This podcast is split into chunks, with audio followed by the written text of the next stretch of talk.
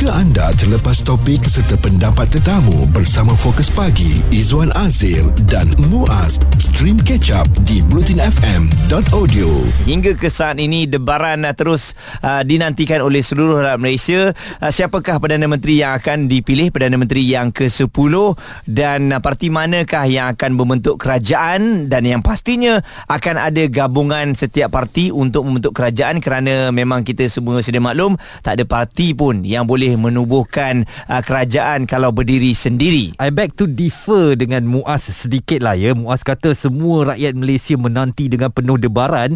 Pada hari ketiga ni Muaz, ketika tangan yang kita celup dalam dakwat kekal pilihan raya tu pun dah semakin pudar, saya fikir rakyat Malaysia dah suka hati lah ya. Siapa nak jadi Perdana Menteri, jadilah ya. Letih sudah aku nak memikirkannya. Antara dua orang ni, Datuk Seri Anwar Ibrahim atau Tan Sri Muhyiddin Yassin, siapa nak jadi pun silakanlah, asalkan Malaysia ini akan terus terbela, akan terus dimajukan dan dimakmurkan untuk rakyat jelata. Krisis ekonomi yang mencengkam sekarang ni, siapa saja yang naik tolonglah selesaikan. Saya fikir mungkin itu ada segelintir segmen masyarakat yang dah mula berfikir begitu. Apa nak jadi pun jadilah. Jadi semalam kami sempat tanyakan kepada orang ramai ya, mengenai siapa Perdana Menteri yang anda fikirkan layak untuk mengemudi Malaysia untuk 5 tahun yang mendatang. Kalau kata majoriti tu, Anwar Ibrahim lah yang boleh dapat kan. Tetapi kalau tanya pendapat saya, kalau nak minta tanya siapa yang saya harapkan, baiklah Muhyiddin jadi lagi. Pemerintahan era Mahathir kita dah lalui, era Najib, era Pak Lah, sehinggalah era Ismail Sabri inilah termasuk Muhyiddin. Sekarang ni kita cuba bagi peluang pada Datuk Seri Anwar Ibrahim memacu ekonomi negara kita macam mana. Saya rasa Muhyiddin kot. Tentang politik sekarang ni, boleh katakan politik untuk jaga perut sendiri, bukan untuk jaga rakyat. Bagi setengah orang je lah, bagi saya mungkin tidak. Datuk Anwar Ibrahim pun ada benda yang dia pun tahu nak handle macam mana. Dan dia pun lahir di bumi Malaysia, dia takkan biarkan bumi Malaysia ni dijajah. Jadi itu pandangan masyarakat kita yang terbelah sekarang ni, terbahagi dua. Pastinya lah sebab ada dua nama pun ya, antara Datuk Seri Anwar Ibrahim dan Tan Sri Muhyiddin Yassin. Nampaknya tinjauan pandangan yang kami lakukan di Twitter pun laku keras ya. Ramai yang memberikan pandangan masing-masing di sana. Anda juga boleh terlibat dengan tinjauan pandangan ini. Siapa yang dijangka akan mengangkat sumpah sebagai Perdana Menteri Malaysia ke-10? 74% memilih Datuk Seri Anwar Ibrahim dan 26% memilih Tan Sri Muhyiddin Yassin. Saya lihat lebih kepada menteri yang akan diperkenalkan nanti, Zuan, yang akan dipilih. Sebab kerisauan saya adalah kepada menteri-menteri yang memegang portfolio ni, supaya mereka yang pegang ni sangat-sangat layak ya, supaya nanti tak dikritik oleh masyarakat ya, oleh orang Malaysia, dan juga kalau pergi luar negara tu kita tak malulah. Betul. Jadi saya nampak itu antara benda yang paling saya risaulah. Semalam tulang juga paparan grafik yang menunjukkan kabinet bayangan di bawah Perdana Menteri Datuk Seri Anwar Ibrahim. Kiranya itu berlaku ya. Saya nampaklah kalau timbalan Perdana Menteri gambarnya Tok Mat Hasan ya, dan kemudian ada timbalan Perdana Menteri daripada Sabah dan Sarawak, iaitu ini wakil rakyat daripada Penampang yang mengalahkan Daryl Liking tu, Ewan Benedict kalau tidak silap saya. Kemudian saya intai pula Menteri Keuangan Rafizi Ramli dan Menteri Pertahanan Datuk Johari Ghani. Okey. Jadi ini kalau PH dan BN bergabung untuk membentuk kerajaan. Tetapi dah tular juga kenyataan daripada Tok Mat Hasan sendiri di Facebook yang menyatakan biarlah PN dan PH sahaja yang bergabung untuk membentuk kerajaan. BN akan menjalankan tanggungjawab sebagai pembangkang yang berwibawa. Tapi di pihak PN juga, mereka telah mengeluarkan kenyataan media yang menyatakan bahawa SD lebih daripada 112 ahli parlimen telah pun dihantar ke istana pukul 2 petang semalam. Jadi ini lagi menimbulkan pelbagai pertanyaan lah, kalau memang dah ada menyokong 112 tapi di pihak PH dan juga BN mengatakan bahawa mereka masih lagi berbincang. Jadi 112 ni siapa yang menandatangani SD tersebut? Jadi itulah yang disangkal oleh Setiausaha Agong PKR, iaitu YB, dia tak menang, saudara Saifuddin Nasution, yang mengatakan bahawa dakwaan Perikatan Nasional mereka sudah memiliki 112 ialah tidak munasabah dan tidak mungkin boleh berlaku jika tidak mendapat sokongan daripada Barisan Nasional ataupun Pakatan Harapan. Izwan Azir dan Muaz di Catch Up Bulletin FM. Masih lagi bersama dengan rakyat Malaysia ternanti-nanti, siapakah yang akan dinobatkan, diangkat sebagai Perdana Menteri ke-10? Garis akhir yang diberikan oleh Istana Negara adalah 2 petang ini, sebelum nanti mungkin yang di Pertuan Agong akan meneliti dan membuat penilaian bersama penasihat-penasihat perundangan, perlembagaan, siapa yang layak untuk memimpin Malaysia bagi 5 tahun ke hadapan. Kita mengharapkan ada jawapannya pada lewat petang hari ini. Oleh kerana secara tiba-tiba kerjasama yang dijalankan antara PH dan juga BN telah pun dijalankan, ternyata kita dapat lihat bagaimana kerjasama buat pertama kalinya di Perak, dan Menteri Besarnya telah pun dilantik. Ini sesuatu yang luar biasa. Ini bermakna dalam politik ini hanya memerlukan beberapa jam saja, segala keputusan boleh berubah. Dan kalau anda lihat di komen, rata-rata amat mengejutkan juga, ada yang secara tiba-tiba menyokong gabungan ini untuk kestabilan politik. Bagaimanapun Puas, isyarat yang dikeluarkan oleh pemimpin-pemimpin Barisan Nasional UMNO terutamanya agak berbelah bahagia. Pada waktu pagi mereka pergi ke Seri Pasifik, berkumpul, berbincang, gambarnya tular, suasananya cukup muhibah. Tetapi pada sebelah petang tular pula screenshot daripada WhatsApp Perdana Menteri sendiri yang mengatakan tidak rela untuk bekerjasama dengan PH, rela dipecat dan sebagainya. Ini memberikan suatu isyarat yang berbelah bahagi kepada rakyat. Mana satu hala tuju Barisan Nasional ini, apakah akan bekerjasama dengan Pakatan Harapan atau Perikatan Nasional? Dan untuk terus melihat isu ini dengan lebih mendalam lagi, kita nak bersama dengan penganalisis politik dan Ketua Kluster Takbir Urus dan Integriti Universiti Utara Malaysia, Profesor Dr Ahmad Martada Muhammad. Profesor, kalau boleh kita lihat kepada kedudukan di dalam Dewan Rakyat, PAS memimpin dengan 49 kerusi yang dimenangi. Selain 2 nama Datuk Seri Anwar Ibrahim dan Tan Sri Muhyiddin Yassin ini, apakah mungkin Datuk Seri Abdul Hadi Awang pula boleh diangkat sebagai seorang Perdana Menteri? Kalau kita tengok dalam perlembagaan, kalau kita baca betul-betul, untuk seseorang tu nak menjadi Perdana Menteri, dia kena mendapat sokongan simple majority. Jadi itu yang lebih penting. Sama ada PAS adalah parti yang mendapat kerusi yang paling banyak dalam Perikatan Nasional, ataupun Anwar Ibrahim dalam Pakatan Harapan. Masing-masing perlu mendapatkan sokongan simple majority terlebih dahulu untuk menjadi Perdana Menteri. Jadi itu perlu difahami terlebih dahulu dalam konteks perlembagaan persekutuan. Okey. Dan Prof, jajaran baru yang kita dapat lihat semalam secara tiba-tiba antara PH dan juga BN, dan ianya diterjemahkan melalui pelantikan Menteri Besar Perak ya, yang secara tiba-tiba kerjasama tersebut dijalankan. Pandangan Prof? Dalam politik ini, kalau kita selalu baca politik, selalunya orang menyebut in politics there is the art of impossible. Impossibility. Jadi dia macam-macam kemungkinan boleh berlaku. Hari ni jadi musuh, besok jadi kawan. Hari ni jadi kawan, besok jadi musuh. Betul. Jadi bagi saya, apa-apa saja kemungkinan boleh berlaku. Dan memang kita tengok di Perak, walaupun PN mendapat kerusi yang lebih berbanding dengan PH dan UMNO ataupun Barisan Nasional hanya 9, tetapi kerjasama yang dimeterai, kerana mana-mana gabungan dalam mana-mana perlembagaan pun, mana-mana gabungan yang boleh membentuk simple majority, maka mereka boleh menghadap Tuanku Sultan, dan Tuanku Sultan akan memilih di kalangan mana-mana pimpinan yang beliau rasakan sesuai untuk menjadi seorang Menteri Besar.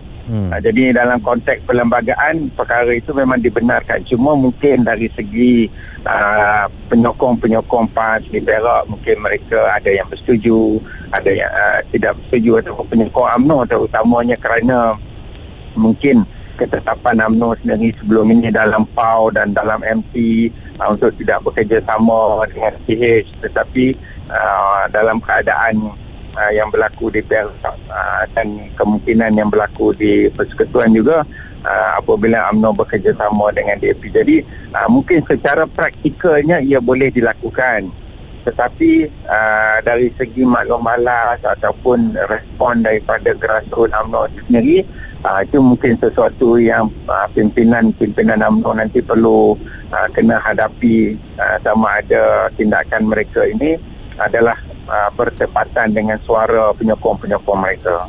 Prof, secara statistik dan realitinya, dakwaan yang dibuat oleh Setiausaha Agung Bersatu, Datuk Seri Hamzah Zainuddin mengatakan mereka sudah ada 112 nombor majoriti mudah ini.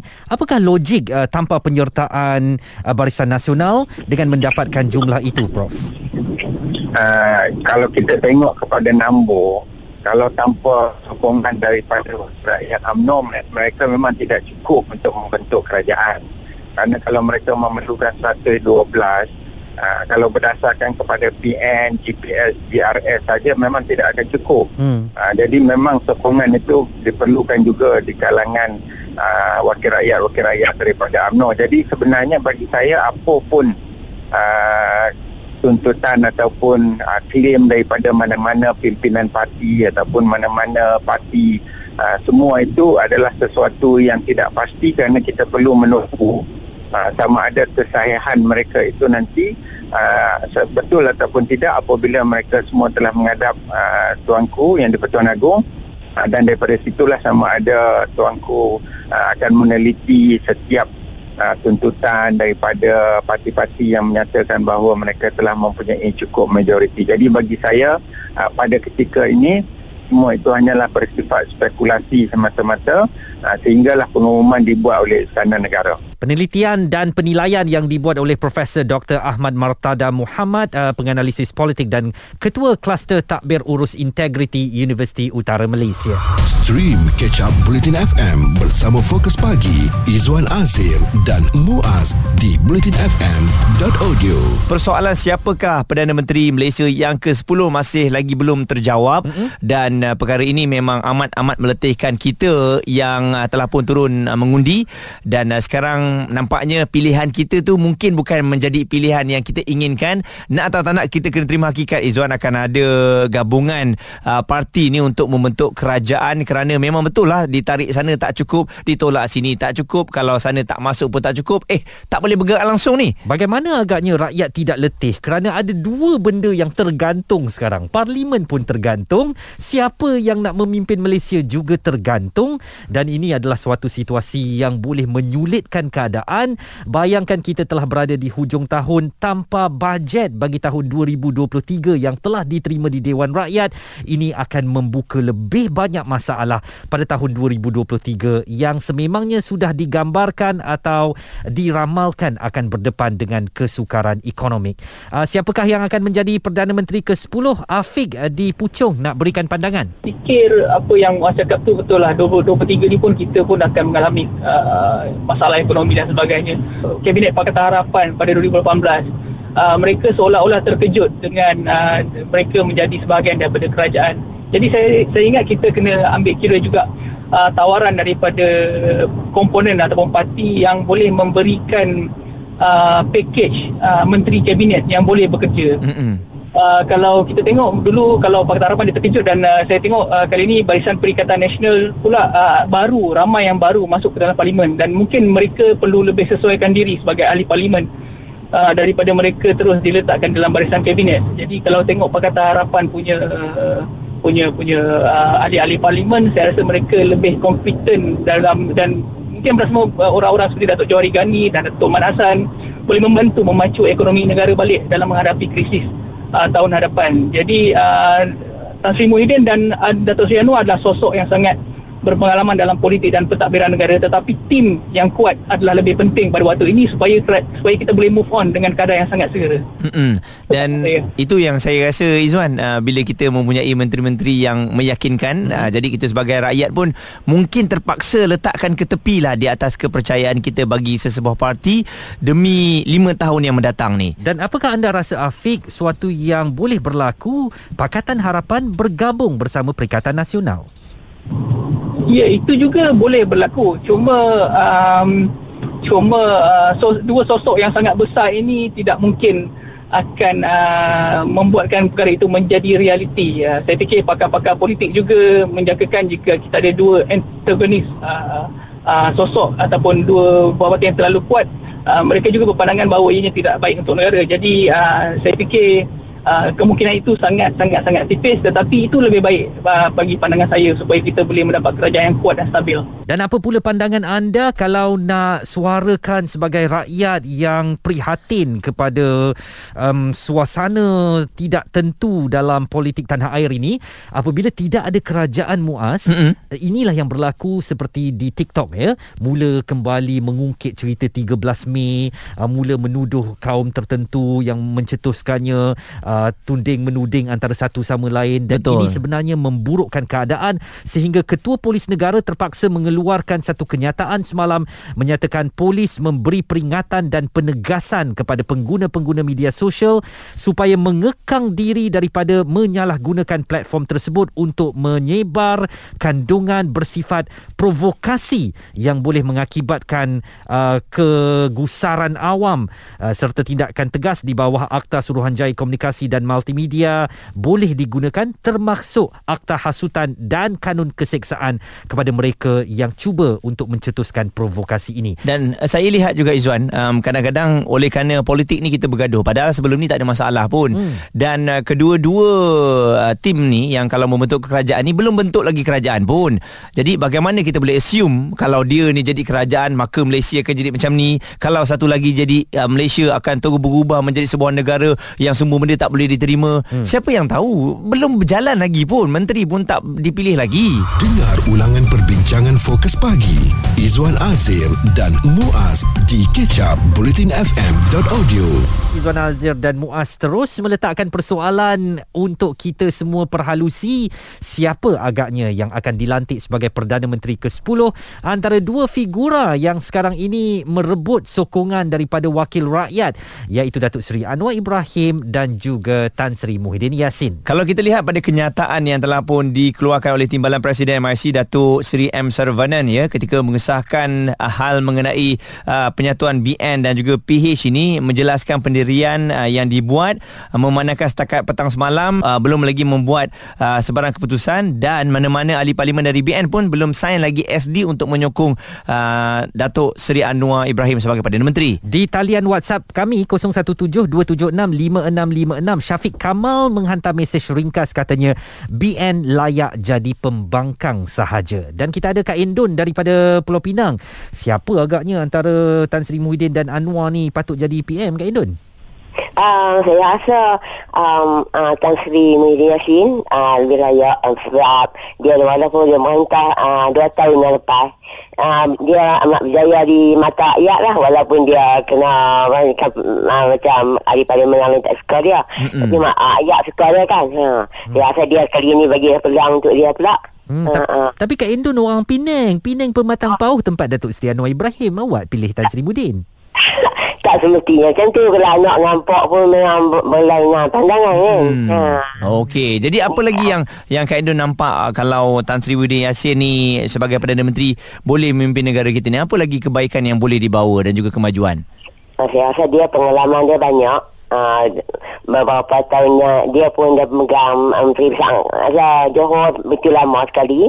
Dan setelah tu pula dia dilantik menjadi Perdana Menteri. Pengalaman dia banyak lah saya rasa. Dengan budi bahasa dia tu kita macam menarik ayat-ayat minat dia lah.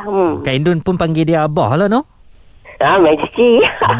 Izwan Azir dan Muaz di Catch Up Bulletin FM. Kita membawakan gambaran dan juga senario politik yang sedang berlaku sekarang ini, kegusaran dan juga kerisauan kita, siapa yang akan membentuk sebagai kerajaan dan juga Perdana Menteri yang akan dipilih. Hanya ada dua nama saja, Datuk Seri Anwar Ibrahim ataupun Tan Sri Muhyiddin Yassin. Dan kalau kita melihat di beberapa platform berita ya, Majlis Profesor Negara berharap proses pembentukan sebuah kerajaan campuran atau gabungan yang stabil dapat dicapai segera berlandaskan perlembagaan dan lunas undang-undang negara.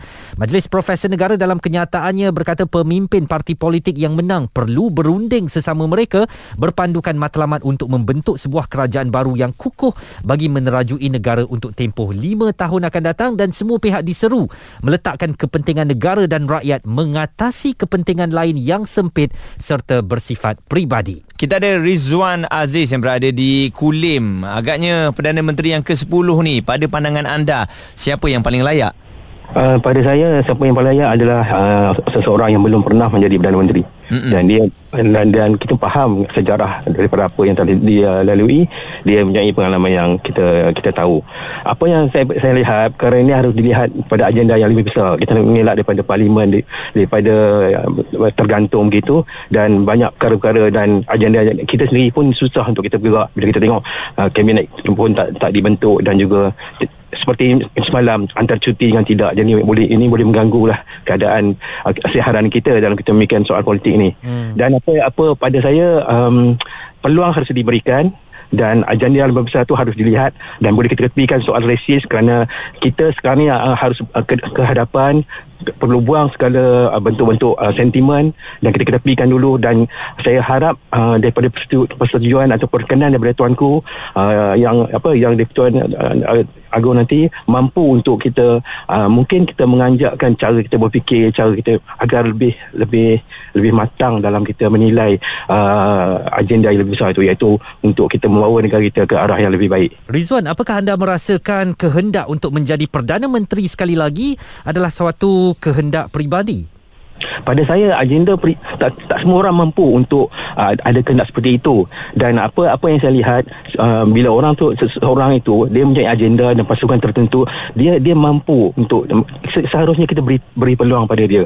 Dan pada mereka yang pernah menjadi Perdana Menteri, kita boleh melihat kerja-kerja yang telah dilakukan, dan daripada situ dalam beberapa bulan kita seolah boleh menilai apa yang mana yang terbaik, dan peluang harus diberikan. Dan juga pada saya bukannya kerana individu dan tak semua orang mampu untuk bercakap dan mempunyai pengaruh yang dikenali ramai. Dan apa itu kita lihat pada apa yang Anwar Ibrahim ada. Okey. Dan awak lihat juga, kalau lihat di utara, Kedah dan juga Perlis ya, bagaimana perubahan pemilihan untuk Perikatan Nasional tu amat ketara ya. Pada pandangan awak sendirilah mewakili orang utara ni, apa sebenarnya yang orang utara lihat untuk pemilihan dan juga piadu kali ni? Sebenarnya di utara ni, dari segi peralihan politik ni berlakunya adalah sebab apa yang berlaku, yang pemilihan PN adalah disebabkan orang mungkin kita kata jemu dengan BN dan jemu dengan PH. Jadi kesempatan itu diambil oleh kita sebut sebagai PN tu, iaitu PAS. Dan bila dia meletak seseorang tu terus seperti bernasib baiklah, mungkin orang yang sebelumnya atas pagar dia rasa macam ini pilih ni pula, kita nak try pula. Jadi itu yang berlaku. Sebenarnya dari segi kekuatan semuanya sama je. Jadi yang saya nampak kat sini PN berada di tempat yang baik pada masa orang lain masa tak ada pilihan, dia pilihlah PN. Tapi mereka berada at a right place at a right time untuk dipilih ya. Yeah. Stream Catch Up Bulletin FM bersama Fokus Pagi Izwan Azir dan Muaz di bulletinfm.audio. Mungkinkah penantian Perdana Menteri ke-10 akan berakhir hari ini apabila jangka masa yang diberikan oleh Istana Negara adalah pada pukul 2 petang nanti, memerlukan parti-parti politik menghantar nama yang mereka rasakan sesuai untuk memimpin Malaysia bagi tempoh 5 tahun akan datang. Persoalan ini kami buka kepada anda untuk berhubung dengan kami dan menyatakan Nyatakan suara hati anda 0377225656, WhatsApp 0172765656 dan di Twitter @bulletinfm. Kita ada Abang Mi daripada Kedah. Siapa di antara dua figura ini yang boleh memimpin Malaysia, Abang Mi? Okey, bagi saya lah, kita tengok balik kepada integriti lah satu seorang pemimpin kita nak. Jadi pada dua orang yang kita nampak nama besar ni, atau apa, Anwar Ibrahim dengan Muhyiddin Yassin, saya nampak, saya ambil kepada yang lebih bermoral lah. Kan, kita nampak Tan Sri Muhyiddin ni dia tak ada sabit dengan apa-apa isu. Jadi Anwar ni kita tahu kepimpinan dia bagus, tapi dia tersabit dengan isu moral. Jadi seorang pemimpin yang kita nak ni sebagai orang Islam, Walaupun kita tak tahu benda tu jadi kata ini, tapi dia dah dihukum, dia pasti bersalah oleh undang-undang kita yang kita sanjung tinggi. Mm-hmm. Jadi moral dia tu bagi saya tak layak untuk jadi pemimpin, sebab moral dia dah rosak. Kan dia pula tak suci, tak bersihkan diri dia. Dia pula mengambil pengampunan daripada yang Di-Pertuan Agong. Jadi kalau secara rasional kita fikir, kalau kata hang tak bersalah, macam apa hang nak ambil pengampunan Agong? Patutnya hang kena fight di mahkamah lah. Jadi nampak dari situ, sebab kami rakyat marhang ni. Jadi saya harap sangat-sangat untuk kembalikan balik kestabilan negara, bagi peluang Tan Sri Muhyiddin Yassin memegang tampuk ni balik. Ini seorang rakyat, sebab rakyat nak perubahannya. Kita tengok daripada parti yang kita tak sangka, boleh naik pangkat. Dan mereka sekarang ni orang kata apa yang paling tinggi dalam parlimen. Dalam perbincangan yang kita tengok tersebar semalam pun, kenapa tak dibawa parti itu sekali dalam perbincangan hampa? Pasal apa sorak mereka ni? Tunjuk hanya pemimpinan Melayu yang saja ada di situ. Bukan kita nak menghubung perkauman. Sepatutnya kalau hampa nak bergabung, tunjuk sekali kata hampa ni boleh bekerjasama. Jangan diperalatkan, jangan memperalatkan. Kita takut digunakan oleh orang Melayu ni untuk satu pihak yang lain. Kalau saya melihat daripada kenyataan dan pandangan yang Abang Mi beri, mungkin Abang Mi seorang penyokong Perikatan Nasional dan mahu Tan Sri Muhyiddin Yassin menjadi Perdana Menteri sekali lagi. Tetapi bagaimana dengan kedudukan PAS yang memiliki majoriti paling besar di dalam Dewan Rakyat, 49 kerusi, berbanding Bersatu yang hanya memiliki 24 kerusi? Mengapa tidak Datuk Seri Abdul Hadi Awang yang menjadi Perdana Menteri? Bukan, saya PAS ni dia lebih, orang kata apa, lebih bagi peluang. Dia bukan dia nak menang tu untuk memerintah. Dia akan menjadi satu pasukan yang bersupport di belakang. Dia tahu kami pasti. Saya bukan kata nak sokong Perikatan Nasional. Saya tak masuk mana Perikatan Nasional, saya tak masuk, PAS saya tak masuk setelah dipecat oleh PKR. Kan, jadi saya tak dapat parti. Jadi saya nampak ni PAS ni dia berlapang dada. Dia cuma nak tegakkan kebenaran dalam satu sebuah negara. Kalau depa nak jawatan, Tan Sri masa depa ambil pengalihan yang kita kata lompat-lompat dulu, PAS boleh demand lah. PAS tak demand. PAS masih berlapang dada, walaupun yang apa kita kata UMNO yang masa tu, walaupun dijemput saja depa conquer pilihan raya lepas, depa rasa depa besar, depa permainkan PAS. Tapi PAS masih lagi tak demand apa-apa.